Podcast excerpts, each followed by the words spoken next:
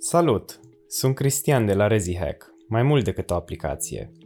Îți urez bun venit la ReziCast, podcastul nostru cu care vrem să facem medicina accesibilă de oriunde și oricând. Ascultă-ne în autobuz, la duș sau la o plimbare în parc pentru subiecte legate de patologia medicală și viața de doctor. Scopul nostru este să te pregătim pentru rezidențiat și ce urmează după. Episodul de azi face parte din seria Patologie în 4 minute – în episodul de azi o să vorbesc despre cetoacidoza diabetică, care este o complicație severă a diabetului zaharat de tip 1 și practic rezultă hiperglicemie și acidoză. Insulina are rolul de a introduce glucoza în celule pentru a fi folosită ulterior în scop metabolic. Când nu există insulină, organismul trece la următoarea sursă de energie, și anume lipidele.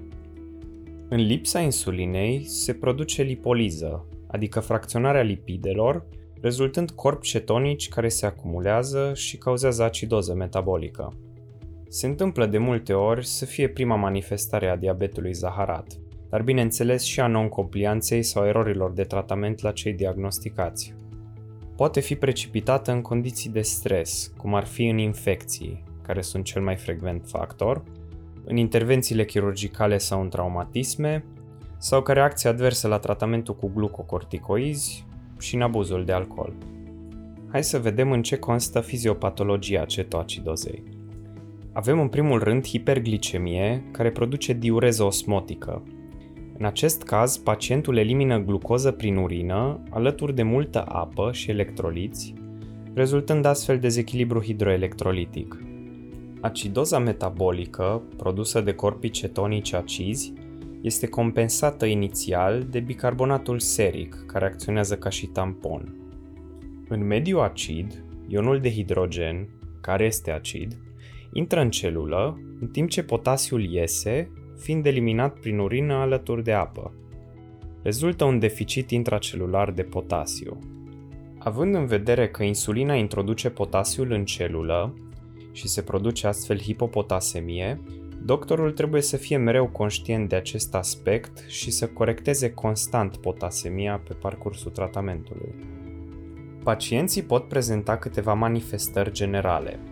Acestea includ poliuria, prin diureză osmotică, polidipsia, care se datorează hiperosmolarității sangvine, care stimulează centrul setei, precum și greața, vărsăturile, deshidratarea, care se certifică prin mucoase uscate, turgor cutanat scăzut și hipotensiune și, în final, alterarea statusului mental până la comă. Ceva mai specific cetoacidozei este instalarea rapidă a simptomelor, sub 24 de ore, durere abdominală, halena cu miros de acetonă și, bineînțeles, hiperventilația cu hiperpnee, care mai e denumită respirație cu smaul și care compensează acidoza. E important de reținut că orice pacient diabetic care se prezintă cu greață și vărsături trebuie evaluat imediat pentru o posibilă cetoacidoză diabetică. În ceea ce privește criteriile de diagnostic, trebuie să avem trei elemente. 1. Glicemia trebuie să fie peste 200 de mg pe decilitru. 2. Cetonemia trebuie să fie peste 31 mg pe decilitru sau să avem prezența corpilor cetonici la examenul de urină. Și 3. pH-ul trebuie să fie sub 7,3 sau bicarbonatul sub 15 mili echivalenți pe litru. Se măsoară de asemenea electroliții și se verifică funcția renală. E important ca la acești pacienți să excludem infecțiile, infartul miocardic și pancreatita. Toate aceste trei pot fi factori declanșatori ai cetoacidozei diabetice. Și pe scurt, tratamentul, care vizează stabilizarea pacientului, și constă în corectarea volemiei prin perfuzii cu ser fiziologic, corectarea potasemiei pe tot parcursul tratamentului, insulinoterapie și, în cazuri speciale, administrare de bicarbonat atunci când pH-ul scade sub 7.